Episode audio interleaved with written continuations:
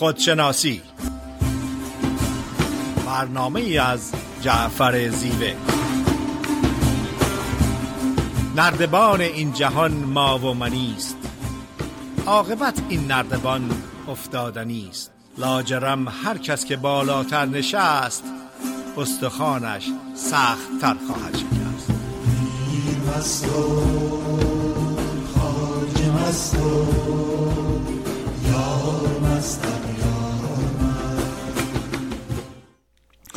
سلام از می‌کنم خدمت شنوندگان عزیز رادیو بامداد. جعفر زیوه هستم. صدای ما رو به صورت زنده از استودیوی رادیو بامداد در شهر ساکرامنتو کالیفرنیا میشنوین با موضوع خودشناسی سیاسی. امروز می‌خوام راجع به شناخت تفکرهای سیاسی و روند فراز و نشیبای اون تا به امروز صحبت کنم. چون اگر ما بخوایم ببینیم که چرا در این نقطه ایستادیم و این اتفاقاتی که در ایران میفته دلایل چی هستش و چه نتایجی به بار میاره نیاز داریم حداقل تاریخ سیاسی صد سال اخیرمون رو بشناسیم. و من از دیدگاه خودشناسی چون فکر می‌کنم اگه آدم بخواد بشناسه بایستی تاریخ خودش رو هم بشناسه تا نسبت به شناخت خودش آگاهی بیشتری پیدا کنه. برای شناخت تحول خواهی در واقع در جامعه امروز ایران نیازه که حداقل این تاریخ رو ما یه آسیب شناسی بکنیم. نقاط ضعف و قوتش رو ببینیم. شکستش رو پیروزیاش رو ببینیم. من با توجه به دیدگاهی که در واقع پیدا کردم در این مدت بر اساس مطالعه و بر اساس تجربیاتی که داشتم این جریان رو در واقع به سه بخش تقسیم کردم یا به سه دوره این جریان تحول خواهی رو تقسیم کردم. اولش از زمان مشروطه تاریخ مشروطه تا 1320 و که در واقع ایران توسط متفقین اشغال میشه که حالا بعدا اشاره می‌کنم. بعدش از شهریور 1320 تا سال 57 که سلطنت در ایران از بین میره و از سال 57 تا لحظه اکنون. ابتدا از شروع جریان مشروطه تا الان.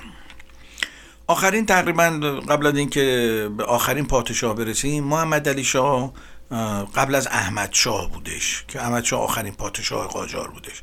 محمد علی شاه در واقع مخالف مشروطه بود. یه آخوند اون زمان بودش که مثل خمینی خیلی نفوذ داشت به نام شیخ فضلالله نوری بهش می‌گفتن. این شیخ فضلالله نوری پدر بزرگ کیانوری دبیر کل حزب توده ایران بود. خیلی جالب بود. پدر پدر بزرگش آخون بود خودش از جز نیروهای چپ بود. این شیخ فضلالله نوری طرفدار محمد علی شاه بود. یعنی طرفدار سلطنت مطلقه بود و اعتقاد به دموکراسی نداشت. شیخ فضلالله اومد بود می‌گفت به جای مشروطه بیایم حکومت مشروعه بذاریم. مشروعه به یعنی به حکومت شرعی. همین چیزی که الان در ایران هستش. یعنی به جای اینکه اقلانیت دموکراسی حاکم باشه بیایم حکومت مشروعه حکومتی که بر اساس فتاوی شر در واقع برقرار بشه بذاریم. همین نوع حکومت الان در ایران در دست آخونده هست. و می‌بینیم که اکثرا بر اساس قوانین شرعی دارن قضاوت می‌کنن. هیچ نوع اقلانیتی در نوع این حکومت وجود نداره.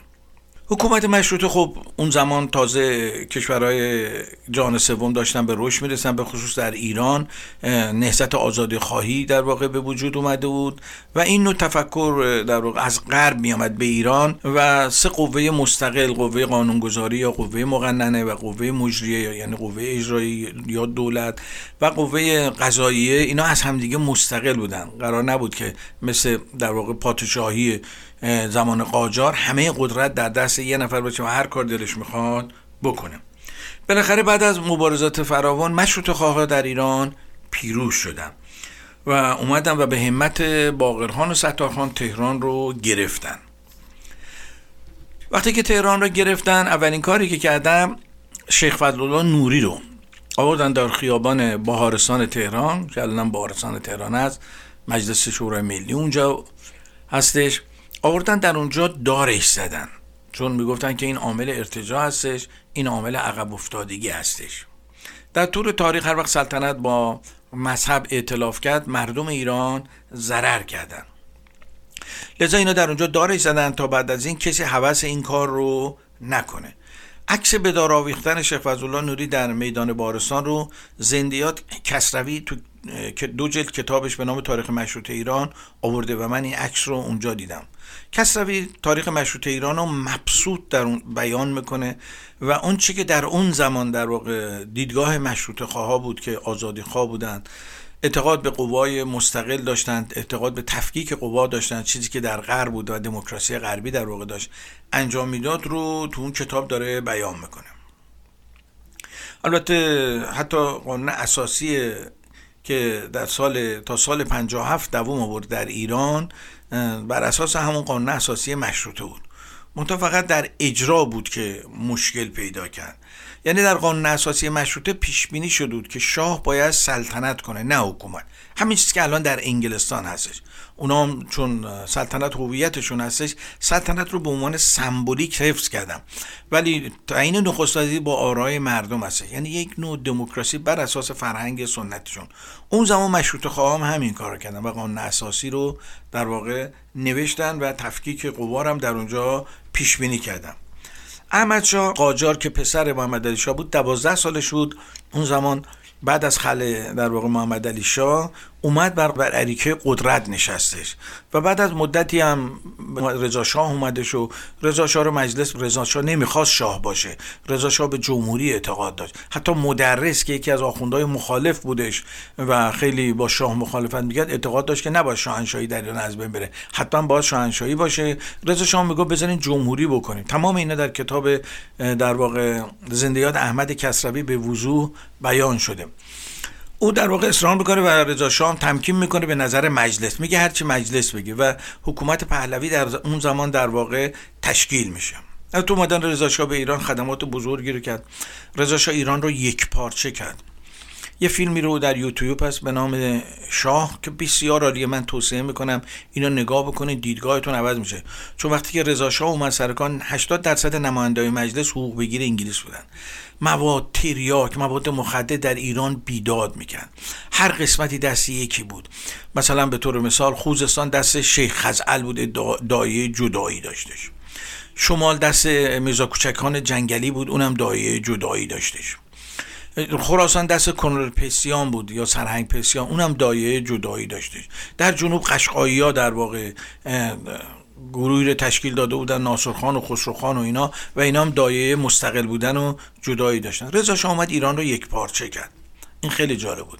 یادم یک کتابی اومده بود بسیار جالب بود دو, جلد که این فردوس که در واقع همه کاره شاه بودش این کتاب رو نوشته بود در داخل زندان و اینو چاپ کردن. میگه که می‌گفتن که در واقع رضا دست نشانده انگلیسا هستش. دستاتی که اینطور نبود. این از کی نقل قول می‌کرد یه فردی که جاسوس انگلیسا در ایران بود و بعد از خاطراتش بعد از مرگش منتشر شد. رضا عامل انگلیس نبود. انسانی وطن پرست بود که در یک مقطعی افکار و اندیشه های اون با منافع ما جور در چون ما به یک حکومت مرکزی قوی احتیاج داشتیم که نفت رو در واقع بتونیم با یک دولت معامله بکنیم. و رضا شاه اهداف ملی که داشت بسیار آدم وطن پرستی بود و این دوتا هدف در یک زمان با هم یکی شد. این به معنی این نیستش که رضا شاه سرسپرده انگلیس ها بود. رضا شاه کارهای زیادی کرد واکسیناسیون بود آزادی زنان بود. خیلی کارهای زیادی کرد که اون زمان خب با مخالفت آخوندهای قشری در واقع روبرو میشه مدرسه دختران وجود نداشتش دختران حق تحصیل نداشتن. کارهای بزرگی برای یک پارچگی ایران کرد. اینا چیزی نیستش که من بخوام بگم بلکه در کتاب هم در واقع نوشته شده. برای رضا با اقتدار تمام ایران رو یک پارچه کرد. تا اینکه جنگ دوم جهانی شروع شد. یکی از خطاهایی که رضا کرد این بود که طرف آلمان رو گرفت. قافل از اینکه آلمان در جنگ داشت شکست می‌خورد. یعنی مشاورانش بهش اشتباه مشاوره دادن. و بعد از اینکه در واقع متفقین می‌خواستن برن به روسیه کمک کنن و آلمان هم ضعیف شده و متفقین حمله کردن به ایران و ایران رو اشغال کردن و راهن سراسری رو درست کردن. جنوب ایران به شمال که بتونن اسلحه و مواد غذایی به روسا برسونن. و رضا شاه رو مجبور به استعفا کردن. رضا شاه گفت باشه به شرطی من استعفا میدم و میرم که شما پسر من رو جانشین بذاره اون موقع محمد علی فروغی نخست وزیر بود. آدم بسیار باسوادی بود. و رضا شاه قبول کرد. و روزی که می‌خواست از ایران بره یک مش خاک رو با خودش برداشت و برد. و اینو به جزیره موریس در واقع تبیدش کرد و در اونجا دقمک شد.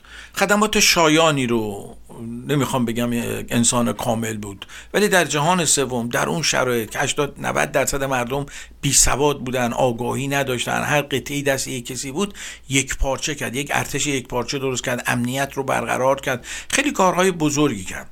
بعد از اینکه متفقین اومدن و در ایران در واقع مستقر شدن پسرش در واقع اومد سر کار و در واقع شاه جوان رو آوردن سر کار و هنوز اوضاع خراب بود جنگ بود قهدی بود. جامعه حالت یکسانی رو نداشتش. اون یک پارچگی نبود دیگه رضا شام رفته بود. و از میان احزاب تنها حزبی که در اون زمان وجود داشت حزب توده بود که وابسته به روسیه شوروی بود. و این تنها حزب بود و اکثرا روشنفکرها و خانما به این حزب میپیوستن حزب خاص دیگه ای وجود نداشت. خب اگر موافق باشین به یه آهنگی گوش می‌کنیم و در بخش دوم در خدمت شما هستم.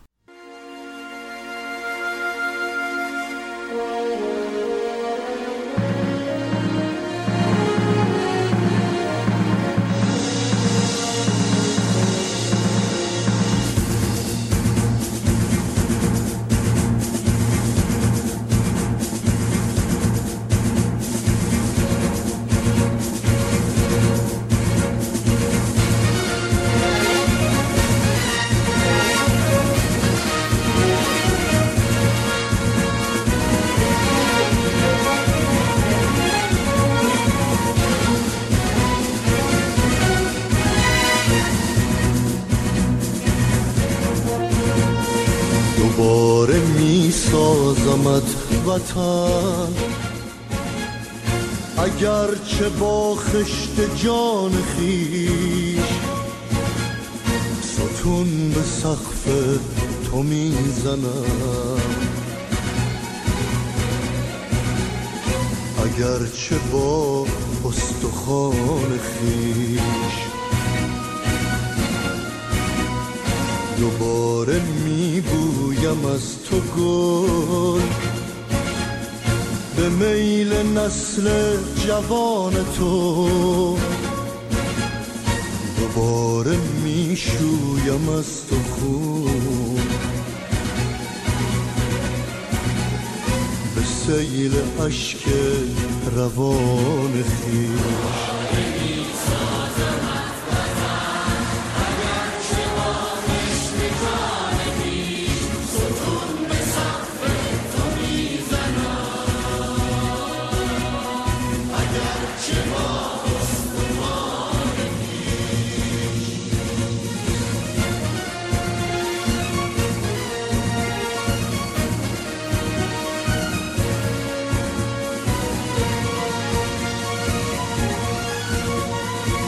چه صد سال مرده ام به گور خود خواهم ایستاد که برکنم قلب من به نعره آنچنان خیش اگر چه پیرم ولی هنوز مجال تعلیم اگر بود جوانی آغاز می کنم کنار نوباوگان خیش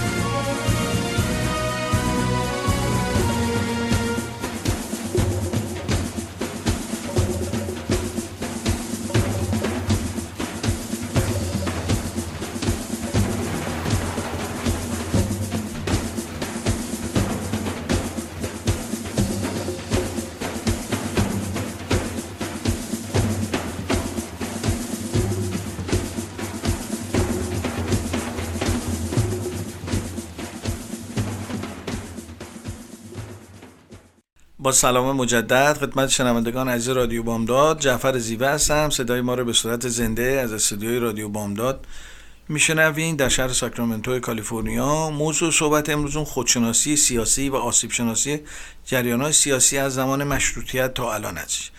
به اینجا رسیدیم که رضا شاه از آلمان ها خواست به شرطی خاک ایران رو ترک می‌کنه که پسرش در واقع جانشینش بشه. و اونا هم قبول کردن پسرش رو جانشین کردن و بعدا که آلمان شکست خود خب متفقین اومدن اون روحن سراسری کشیدن و شروع کردن به روسیه کمک کردن تا اینکه در واقع جنگ به نفع متفقین تموم شد. موقعی که جنگ تموم شد تعدادی از زندانیان سیاسی آزاد شدن وقتی که پسر رضا شاه آمد. از آن جمله پیشوری بود. پیشوری در واقع کمونیست بود و در آذربایجان بخواد حزب دموکرات رو درست کرده بود و اعتقاد به استقلال آذربایجان داشت. منتها در زمان رضا شاه در زندان بود. موقعی که پسرش اومد این زندانی در واقع آزاد شدش و دوباره به دامن روسیه غلطید چون حزب توده ایران هرگز از خودش استقلالی در ایران نداشت. هر آنچه را که کرملین می‌گفت در واقع اون رو انجام ده شخصیت مستقلی نداشتش. در سال 1324 در واقع قوام السلطنه تشکیل دولت داد و شکایتی رو بود به سازمان ملل که روسا از آذربایجان نمیرن بیرون. خوشبختانه در اون زمان در واقع سازمان ملل رأی داد که روسیه حتما باز ایران رو ترک کنه. و این یه رأی خوبی بود به نفع ایران و مانع جدایی آذربایجان از ایران شد چون ایران اون قدرت رو نداشت که با روسیه بجنگه. اگه می‌خواستن اونجا رو در اشغال نگه دارن طولانی مدت. کما که احمد کسروی علاوه بر تاریخ مشروطه دو جلد کتاب دیگه داره به نام تاریخ 18 ساله آذربایجان که کارهایی که روسا در زمان تزارها انجام دادن. حتی شانسی که اون زمان ایران آورد این بود که انقلاب بلشویکی در روسیه اتفاق افتاد و لنین دستور داد که آذربایجان رو ترک بکنن و این خیلی به نفع ایران شد. همزمان رأی سازمان ملل هم صادر شد و این به ملت ما کمک کرد که اون یک پارچگی رو در واقع حفظ بکنیم ما رضا نیروهایی رو در واقع اعزام کرد به آذربایجان. همه اینا دست به دست هم داد و نهایتا آذربایجان از یوغ در واقع استیلای روسیه رها شد. سالها گذشتش در این مدت در واقع تا دکتر مصدق اومد سر کار. دکتر مصدق نماینده مجلس بود از خانواده قجر بودش. آدم ملی بود خودش هم رشته حقوق خونده بود. شاید ملی ترین در واقع کسی بود که در طول تاریخ ایران سرکار اومد و پاک دستترین و ملی ترین بودش. مصدق به شاه میگفتش که باید قانون مشروطه قانون اساسی مشروطه رعایت بشه. یعنی چی؟ طبق قانون اساسی مشروطه شاه باید سلطنت بکنه نه حکومت بکنه. خب شاه به این موضوع توجهی نداشتش و می‌خواست که حکومت هم در واقع بکنه. همین باعث شد که خیلی شاه ضرر کرد و به توصیه های مصدق گوش نکردش. نهایتا چون مصدق اومد شرکت ملی نفت رو هم در واقع ملی اعلام کرد قبلا شرکت نفت ایران و انگلیس بود. اومد خلیت کرد انگلیس رو و اعلام کرد که این شرکت ملی نفت ایرانه. انگلیس هم دیدن که منافعشون در خطر آمریکایی‌ها دیدن منافعشون خطره و آمریکایی اومدن یه کودتایی رو راه انداختن. اون موقعی که فردی بود به نام شبان بیمخ که تو زورخونه تو پارک شهر بودش. یه دار دسته ای رو جمع کردن با این مشت... از این آدمای لاتولوت تهران رو و یه کودتایی رو در واقع سرهم کردن و مصدق رو سرنگون کردن. جالب اینجاست که بدونین همیشه انگلیس ها در, در واقع در میان روحانیون پایگاه داشتن و پایگاه روحانیون هم همیشه تو بازار بوده. برجوازی سنتی در واقع به اصطلاح این کمونیست ها ولی سال سی و دو در واقع تکنوگرات ها اومدن سر کار. تکنوگرات ها طرفدار آمریکا بودن. شاه تهران رو ترک کرد و اون موقع بعد از سقوط مصدق دوباره برگشت ایران و یه دولت تکنوگرات تشکیل داد. این دولت با حمایت آمریکایی‌ها شروع کرد به رشد کردن و مصدق هم تبعید کردن به یه دهی در کرج و سالها اونجا مون تا اینکه فوت کرد. چهره ملی بود و نام بیادماندنی از خودش به جا گذاشت. هیچ نوع خلافی هم به مصدق در این مدت هیچ نوع دزدی هیچ نوع خلاف جز ملیگرایی و حفظ منافع ملی بر اساس قانون اساسی مشروطه چیز دیگه ای در ذهنش نبود. چیزی که باعث شد مصدق سقوط بکنه یکیش خیانت آیت الله کاشانی بود. آیت الله کاشانی اون زمان خمینی امروز بود. این ابتدا با مصدق بود با نهضت مردم بود ولی بعدا بهش خیانت کرد. حزب تودم حمایت نکرد از به دستور مسکو حمایت نکرد از مصدق و اینا شکست خوردن باعث شکست در واقع مصدق شدن. چون اگر سال 32 مصدق شکست نخورده بود شاید در سال 57 آخوندی سر کار نمی آمدش این یکی از بزرگترین اشتباهاتی بود اون زمان در واقع اتفاق افتاد. مصدق رو شاید بتونیم بگیم یکی از دلسوزترین و پاک دستترین در واقع چهرهای سیاسی ایران بود که متاسفانه به دلیل بحث نفت در واقع سرنگونش کردن همینطور که سال 50 شاه رو به دلیل بالا بردن قیمت نفت در اوپک سرنگون کردن. و همیشه قیمت نفت بلای جون ما بودش. یعنی این نفت وسیله بود که ابرقدرت ها باش نفوذ می‌کردن و سعی می‌کردن حکومت هایی رو بیارن که منافع اینا رو در واقع حفظ بکنه. ولی شاه اقدامات خوبی رو انجام داد سر سامون داد به اقتصاد یک پارچه کرد؟ تا اینکه در سال 32 در واقع زنا رو حق رأی زنا رو آزاد کرد و به زنها حق رأی داد. آخوندا با این قضیه مخالف بودن. اون موقع خمینی بر علیه شاه اعلام جهاد داد و من یادم به پدرم اینا در خیابون بهارستان گرفتن. برگشتن خونه می‌گفتن هر کی پیرن مشکی پوشیده میگیرنش. و اینا برگشتن و, و انگلیس ها اجازه ندادن که شاه خمینی رو بکشه. به تعبیر در آب نمک نگه داشتن. وقتی تاریخ رو آدم مطالعه می‌کنه اینه اگه سال 42 خمینی رو شاه کشته بود هرگز ما دچار این بلای سیاه این درس بعد از سال 57 نمی شدیم نکردن این کارو. یعنی انگلیس ها که میگن واقعا چرچیل رو درس میدن همین ازه خمینی رو بردن در آب نمک تو نجف نگر داشتن برای یه همچین روزی. با بالا رفتن قیمت نفت در واقع وضع مردم خیلی خوب شد. اوپک به وجود اومده. شاه در اوپک قدرت گرفت. اوپک در واقع صادر کنندگان نفت بودند. به غیر روسیه و ونزوئلا تقریبا اکثر کشورها جزو اوپک بودن و اینا قدرت بزرگی بودن. شاه در اونجا قدرت گرفت. من یادم آخرین مصاحبه ای که شاه انجام داد که تو یوتیوب همین مصاحبهش هستش نفت و شاه اعلام کرد 36 دلار. شما حساب کنین سال 56 36 دلار بشکه خیلی زیاد بودش.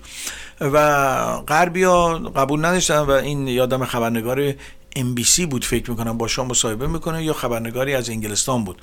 با شما مصاحبه می‌کنه میگه شما قیمت نفت رو بردین بالا. میگه مگه شما اسلحه‌تون رو قیمتتون رو نمی‌برین بالا. مگه کالاهاتون رو می‌خواین ببرین بالا؟ میایین از ما اجازه می‌گیرین. ما هم کالای خودمون خودمون شما می‌تونین نخرین.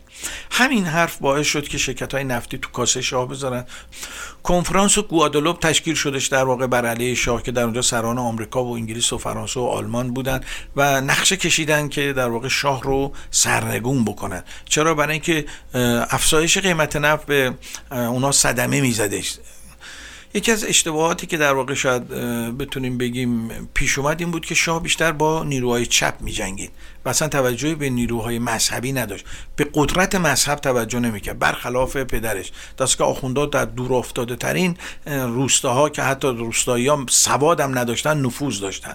در حالت نیروهای مترقی و نیرو احزاب اینا بیشتر تو شهر بودن و تو شهرها و اینا درصد کمی بودن این روشن فکرها و دانشگاه رفته ها و نهایتا باعث شد که شاه در واقع به در اون کنفرانس فشار بیارن و شاه ایران رو ترک کنه. و شاه فکر می‌کرد که اگه بره دوباره برمیگرده. قافل از این بود که اینا تصمیم گرفته بودن و امریکایی‌ها فکر می‌کردن که اگر شاه بره ممکنه مملکت دست کمونیستا بیفته. بهتره بیایم آدمای مذهبی رو بیاریم که لاقل دست کمونیستا نیفته. و انگلستان هم در واقع از همین دریچه وارد شد. آخوندا رو تقویت کرد. من یادم اون موقع که در ایران بودیم تنها بی بی سی بود که اطلاعی های خمینی رو پخش می‌کرد. کاست هایی که خمینی می‌داد این کاست ها تو بی بی سی پخش می‌شد و تمام احزاب و روشن فکرهای ما دنبال حرف خمینی بودن که بالاخره این سرمایهداری سنتی که سرمایهداری بازار بود و آخوند در واقع در بازار پایگاه داره. چون در میان تحصیل کرده و کارمند و دانشجو پایگاه نداره. چون تحصیل کرده و روشن فکر و کارمند که خمس و زکات نمیدن. خمس و زکات و آخوند ها میدن و آخوندام از بازار ارتزاق می‌کردن. و انگلیس در بازار سنتی و در آخوندا نفوذ بسیار زیادی داشت. یادم کتابی زنده یاد اسماعیل راین داده بود حقوق بگیران انگلیس در ایران. و حتی اون جمال الدین اسدآبادی که از روشنفکرها بودش در واقع عکسش انداخته که جزء فراماسونری انگلستان بود. و کسانی که جزء گروه فراماسونری بودن عکسای اینا رو انداخته بود. و این اسماعیل راین هم به طرز مشکوکی تو انتشارات امیرکبیر روبرو دانشگاه اون موقع که من در ایران بودم کشته شدش و گفتن که سرش رو زیر آب کردن. چون عکسای آخوندایی رو اون تو آورده بود که اینا جزء فراماسونری بودن و خیلی از اونها در واقع جزء سران حکومت فعلی بودن. خب اگر موافق باشین یا آهنگی رو گوش می‌کنیم و در بخش سوم در خدمت شما هستم.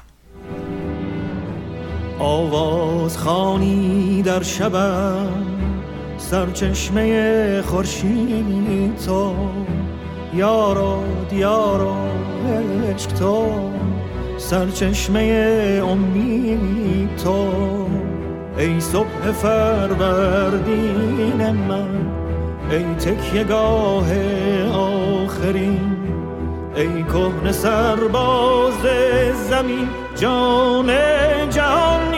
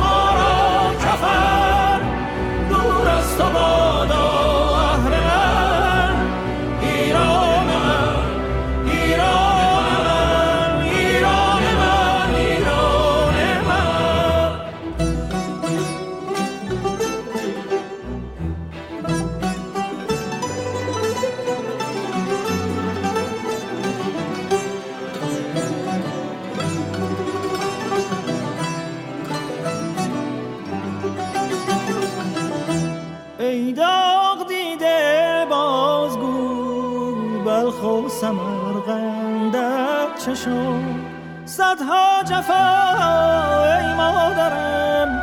دیدی و مهرت کم نشد. از خون سربازان تو گلگون شده رویت وطن. ای سر به سبز بی خزان ای مهر تو در جان و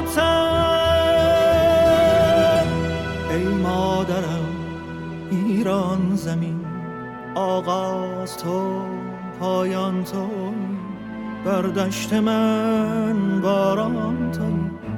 در چشم من تابان توی. ایران من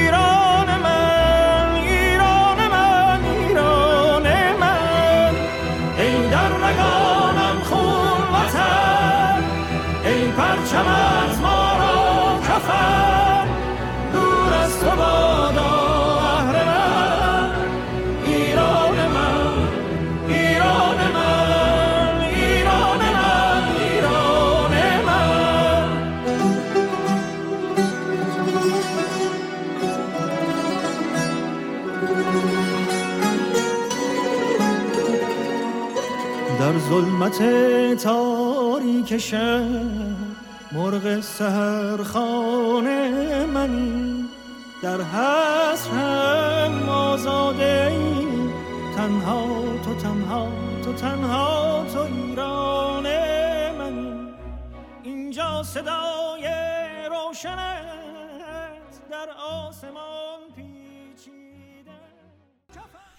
با سلام مجدد خدمت شنوندگان عزیز رادیو بامداد. جعفر زیوه هستم. صدای ما را به صورت زنده از استودیوی رادیو بامداد در شهر ساکرامنتو کالیفرنیا میشنویم. بحث امروز ما خودشناسی سیاسی یا آسیب شناسی جریان های ایران از زمان مشروطیت تا لحظه اکنون هستش. من راجع به زمان مشروطیت تا شهریور 20 خدمتتون گفتم و شهریور 20 هم مطالب رو خدمتتون عرض کردم الان می‌خوام که از اوایل سال 57 در واقع خدمتتون بگم. تو اوایل سال 57 که دموکرات‌ها در امریکا سر کار اومدن موضوع حقوق بشر رو مطرح کردن. و با موضوع حقوق بشر به شاه خیلی فشار آوردن و محمد رضا شاه خیلی فشار آوردن و گفتن که با زندانیان سیاسی آزاد بشن. و من یادمه حدودا ساواک اون موقع ده هزار نفر زندانی سیاسی داشت. به شاه گفت اگه ما اینا رو آزاد کنیم اینا مملکت میرزن به هم دیگه. و شاه بر اساس فشاری که امریکایی آورده بودن اینا رو آزاد کرد. وقتی اینا آزاد شدن هر روز تو دانشگاه تهران و سایر دانشگاه ها میتینگ بود. به خصوص من چون خونه دایمم هم روبرو دانشگاه تهران بود خیابون فروردین و 16 آذر. دائما می‌رفتیم اونجا و دوست داشتیم ببینیم چون حالتون بنده نه آخوندا رو قبول داشتم نه اعتقاد بهشون داشت آخوندا رو قبول نداشتن همیشه پدرم خدا رفتگان شما رو بیامرزه. می‌گفت ریش این آخوندا رو بلند کنی زیرش نشه مدین انگلند چون پدر من طرفدار مصدق بود به هیچ عنوان این آخوندا رو قبول نداشتش. و من یادمه می‌رفتیم جلو دانشگاه و با اینا شروع می‌کردیم بحث کردم اون زمان چند حزب بودن سال 50 اولیش حزب توده بود که سرانش کیانوری و تبری از خارج برگشته بودن در واقع با تفکر کمونیست که همچنان وابسته به کرملین بود. دوم سازمان مجاهدین خلق بود که در واقع اونا مجددا تشکیلاتشون رو سازماندهی کرده بودن و برگشته بودن و اینا رو در واقع تفکرهای مذهبی مارکسیستی داشتن و شاه اسم اینا رو گذاشت مارکسیست های اسلامی واژه خیلی قشنگی رو یعنی تلفیقی از کمونیست و تلفیقی از دین رو اینا در واقع با همدیگه انجام داده تقریبا کاری که دکتر شریعتی تو حسینی ارشاد می‌کرده. بعدی جبهه ملی بود به رهبری کریم سنجابی که خودشو مدعی در واقع راه مصدق می‌دونست و برای من خیلی تعجب و کسی مثل دکتر سنجابی دنبال آخوند بیفته. این خیلی جالب بود. و بعدیش نهزت آزادی بود. نسبت نهزت آزادی بازرگان و طالاقانی درش بودن که خب بعدا با حکومت در واقع رفتن در حکومت و, و بعدم دخلشون اومدش. اینا همه افتادن دنبال خمینی و خمینی رو حمایت کردن. و برای خود من که اون موقع 24 سالم بود تعجب آور بود که چطور این تحصیل کرده ها دنبال این افکار ارتجایی آخون را افتادن. این برای خود من جالب بود. حتی یادم اون موقع می‌گفتن جمهوری ایران خمینی مخالفت گفت جمهوری اسلامی ایران یعنی واژه اسلامی رو یادم اون موقع جلو دانشگاه و اون بازارچه کتاب تو میدون 24 اسفند بود. ما می‌رفتیم اونجا. تازه این بازارچه کتاب درست شده. اونجا یکی از محلهای بحثا بود که اکثرا جمع شدن دانشجوهای قدیمی دوستان ما مال دانشکده فنی جمع می شدن اونجا بحث و گفتگو بودش. ولی من یادم موقعی که می‌رفتیم جلو با این بچه های شب بحث می‌کردیم جلو دانشگاه من بهشون گفتم ببین شما که اصلا نگاه توحیدی ندارین خدا رو قبول ندارین شما چرا از خمینی دفاع می‌کنید گفتن نه این نگاه ضد امپریالیستی داره و خمینی مرحله گذر هستش قافل از آن که انگلیس ها به قدری چرچیلتر از این بودن که خمینی رو آوردن و دخل تک تک اینا رو آوردن. حالا من می‌خوام که مواردی که بعد از انقلاب برای این احزاب پیش اومد خدمتتون بگم. اون کسانی که ناآگاه بودن و تاریخ ایران رو نخونده بودن و تاریخ در واقع رونسانس رو نخونده بودن و تکیه بر یک خانه پوسیده به نام مذهب کردن که مذهب که در حوزه اقلانیت هیچ کارایی نداره و قبلا شف قرن قبل در واقع اروپا این رو تجربه کرده بودش. بعد از پیروزی انقلاب تمام کسایی که خمینی رو سر کار آوردن دخلش آورد اولش حزب توده. حزب توده مدافع 100 درصد خمینی بودش. و بعد از سال 50 یادم از کاندیداتوری خلخالی دفاع کرد. خلخالی جنایتکار که این همه آدما رو گرفت کش یادم رفت کردستان. اونجا تو کردستان کردا در واقع بر علیه حکومت تظاهرات کردن. یه تعداد ریوتو کشته بود. بعد بهش گفتن که خب اینا یه تعدادشون بیگناهن. گفت نداره اینا رو می‌کشیم. بعد میریم تهران بررسی می‌کنیم. اگه دیدیم بیگناهن شهید محسوبشون می‌کنیم. شما تفکر رو ببینید یه کسی که خودش زمانش تبعید بود حالت خلوچل داشت و حزب تو اومده از کاندیداتوری این در واقع دفاع کرده بود. بعدها در واقع بعد از اینکه ایران خرمشهر پس گرفت حزب توده با ادامه جنگ مخالفت کرد و همین بود که یه انگی در واقع به حزب توده زدن. حالا با اینکه حزب توده خوش خدمتی های زیادی کرد و من یادم اون موقع توسط سلطنت طلبایی که از ایران رفته بودن کودتای نوژه ترتیب داده شد و روسا به وسیله ماهواره و اطلاعاتی که داشتن خب تو مخابرات قوی بودن. این اطلاعات رو به حزب توده میرسونن و حزب توده نمایندش میره پیش رفسنجانی. اون موقع رئیس جمهور ندا میدن و اون کودتای نوژه در واقع لو میره و دخل همه رو میاره علا رقم تمام این خوش هایی که در واقع حزب توده کرد. نهایتا احسان تبری که تئوریسین حزب توده بسیار هم آدم باسوادی بودش. و خود کیانوری رو می‌گیرن می‌کنن زندان. بعدها احسان تبری میاد مصاحبه می‌کنه میگه ما اشتباه کردیم بعد مدتی هم از زندان آزاد میشه و مرگ طبیعی میمیره. و خود کیانوری و زنش هم مریم فیروز که از خانواده قجر بوده زن بسیار مبارزی بود زن با سوادی هم بود من دیده بودمش نزدیک. خیلی برات و دخترش آزاد کنن اونم بعد از چند سال بعد از اعترافات اجباری که میگه من به روسیه وابسته بودیم از کنوری اونم آزاد میشه و به مرگ طبیعی در واقع میمیره.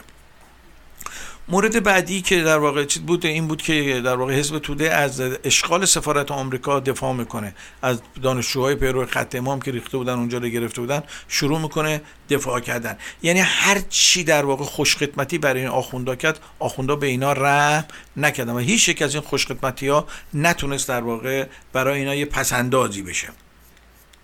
این نتیجه خوشخدمتی هایی بود که در واقع احساب کردن.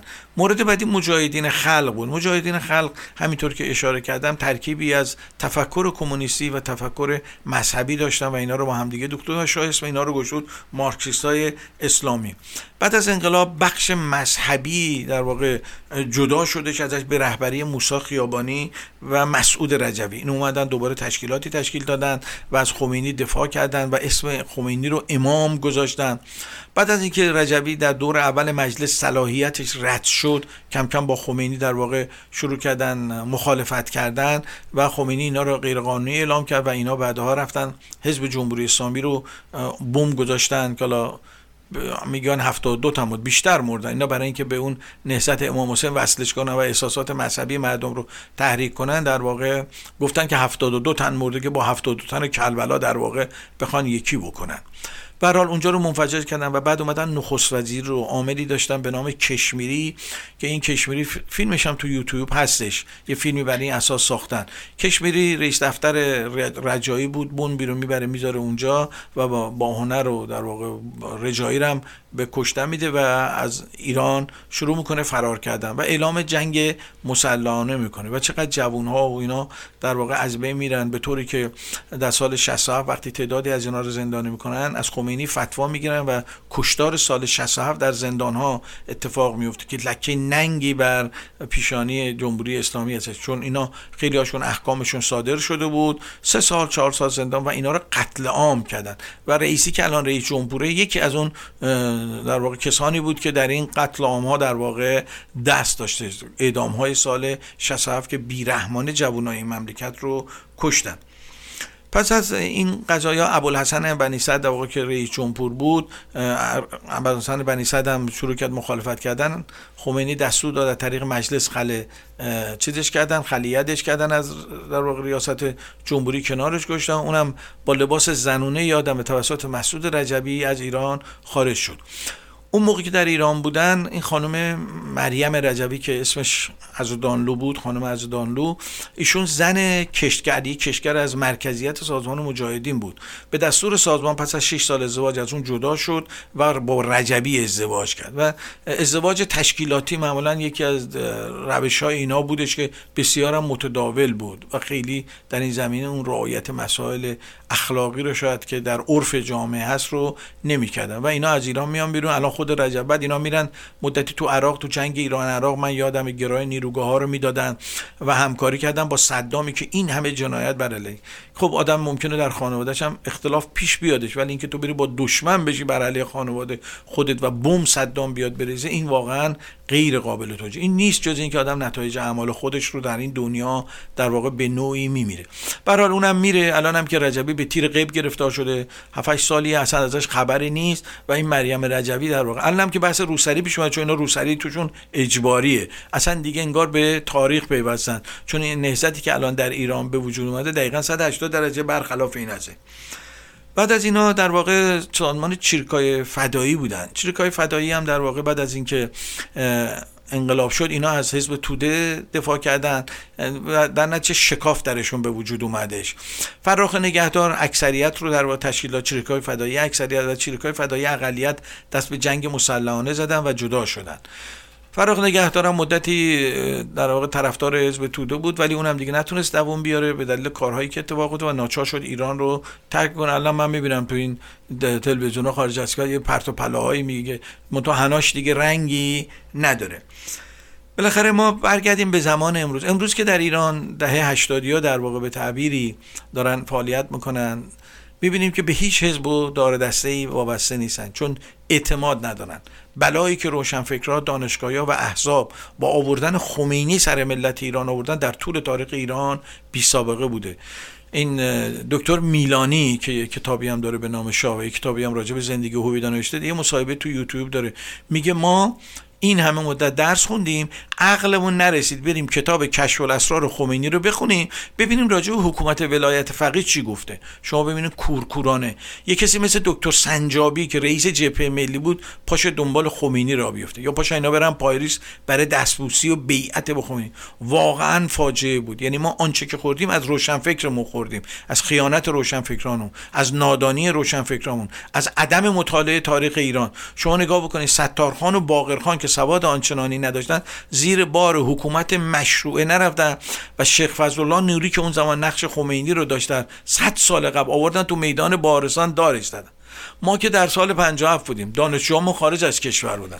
دلار هفت تومانی می‌گرفتن رفتن تو امریکا تحصیل کردن. این همه تو آلمان ما دانشجو داشتیم. این دانشجوهایی به این باسوادی هنوز این سوال چرا ما اینجوری اشتباه کردیم؟ علتش این بود که بی سواد بودیم علتش این بود چشم بسته در واقع مردم ما رو دنبال روشنفکران بودن به روشنفکران اعتماد کردن. و الان در جریانهایی که در ایران اتفاق افتاده می‌بینی نه هیچ حزبی است نه هیچ دار دسته است و مردم خودشون در کف خیابان نسل جوان داره حرفش رو می‌زنه. و این یه دستاورد بزرگیه. من می‌خوام بگم که تاریخ درس های بزرگی رو برای ما داره. ما تاریخ ایران رو باید بخونیم. حتما این تاریخ 18 ساله آذربایجان و تاریخ مشروطه رو که زندیات احمد کسروی نوشته بخونیم یک کتابی هم از 50 سال در واقع راجب 50 سال حکومت شاه رضا شاه هستش که کتاب بسیار خوبیه. یادم این کتاب حسین مکی موقعی که بعد از اینکه شاه جوان میاد سر کار تو دربار می‌خوانه چون تو اونجا گفته بوده که رضا شاه دستشانده انگلیسا بوده خائن بوده. شاه اینو سال 1323 ایرانی دعوتش می‌کنه به دربار میگه تو گفتی که پدر من خائن بوده وابسته بوده خیانت کرد اینجوری بوده. این حسین مکی برمیگرده میگه شاه من مورخ هستم شما اگه مدرکی داری به من بده من می‌نویسم. و او شاه برمیگرده بهش که تاریخ ثابت خواهد کرد پدر من خیانت کرد به این مردم یا خدمت کرد. واقعا جمله قشنگی بود. من این کتاب رو زمانی که خمینی مرد هفت روز در ایران همه جا بسته شد و مردم دیوونه شده بودن و اینو گشتن توی یخچال دور برشون فهمیدم که چی حرف بزرگی زد. تاریخ ثابت کرد که رضا به این مملکت خدمت کرد یا خیانت کرد. حکومت پهلوی اشکالای زیادی داشت. در زمین های اجتماعی بسیار رشد داشتیم. خب ما در ایران زندگی می‌کردیم. پول اون بسیار قوی بود. ولی در زمینه سیاسی انسداد بود متاسفانه. ولی ما نیازی به انقلاب نداشتیم. ما نیازی به رفرم و اصلاحات داشتیم. و این اشتباهی بود که روشنفکر ما متوجه نشد. رفت که انقلاب بکنه و نتیجه انقلاب دودش هم تو چش خودش رفت هم تو چش ملت. و این در حافظه تاریخی ما خواهد بود. بیایم تلاش بکنیم مطالعه بکنیم. تاریخ سیاسی خودمون حداقل مطالعه بکنیم. این به انسان آگاهی میده. چون در کشورهای جهان سوم سطح مطالعه پایینه. در ایران هم بلخص به خصوص با اومدن شبکه های مجازی سطح مطالعه بسیار پایین اومده. کتاب خوندن به ذهن انسان انسجام میده. حاصل تجربه یک نویسنده رو در 20 سال آدم در یک کتاب می‌تونه بخونه و ذهنش منسجم میشه. این شبکه های مجازی سطحی هستن. یه خبری رو می‌بینیم بلافاصله دیده باشیم بلافاصله لینکشو میفرستیم. حتی حاضر نیستیم دانلود هم بکنیم. لینکشو میفرستیم بدون اینکه مطالعه بکنیم بدون اینکه برای جامعه ما به اعتقاد من در شرایط خوبی هستش گرچه در شرایط سختی هستش و ما دو استبداد رو در واقع کنار گذاشتیم. استبداد سلطنتی اسمش رو بذاریم استبداد در واقع دینی رو و داریم به سمت یه دموکراسی سکولار میریم. چیزی که در جهان غرب هم هستش. کشورهایی هم که سلطنتی بودن این راه رو طی کردن. انگلستان یه نمونه خوبی هستش. اونجا سلطنت وجود داره ولی سلطنت در واقع حکومت نمی‌کنه بلکه به عنوان سمبل ازه همین چیزی که 100 سال پیش در واقع مشروط خواهی مثل باقرخان و ستارخان عنوان کردن. گفتن آقا شاه سلطنت بکنه. و در قانون اساسی مشروطه که یکی از مترقی ترین قانون های اساسی بود در واقع نوشته شدش. خب به پایان برنامه رسیدیم. از اینکه حوصله کردیم و حرف ما رو گوش کردیم ممنون هستیم. شما رو به خدای بزرگ میسپاریم. به امید آزادی ایران.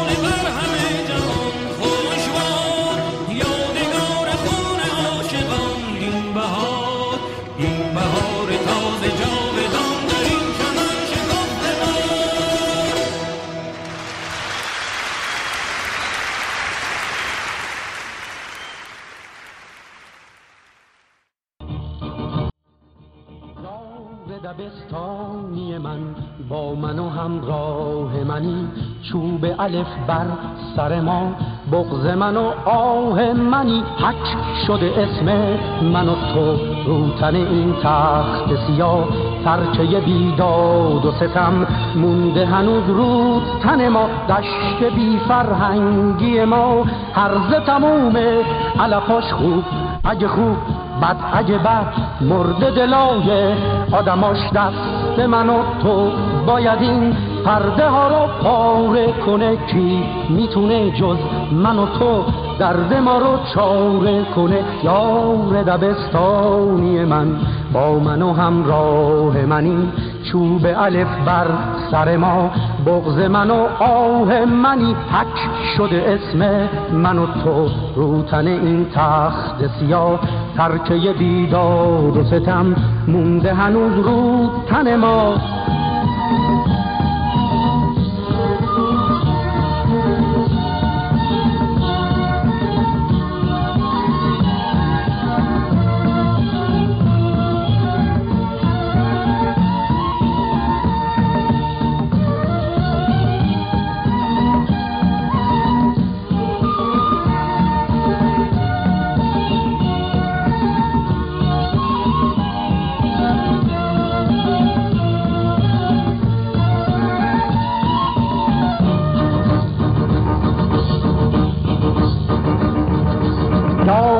دبستانی من با من و همراه منی. چوب الف بر سر ما بغز من و آه منی. حک شده اسم من و تو رو تن این تخت سیاه. ترکه بیداد و ستم مونده هنوز رو تن ما. دشت بی فرهنگی ما. هرز تموم علفاش خوب اگه خوب بد اگه بد مرد دلای آدماش دست من و تو باید این پرده ها رو پاره کنه. کی می‌تونه جز من و تو درد ما رو چاره کنه؟ یار دبستانی من با من و همراه منی. چوب الف بر سر ما بغز من و آه منی. حک شده اسم من و تو روتن این تخت سیاه. ترکه بیداد و ستم مونده هنوز رو تن ما.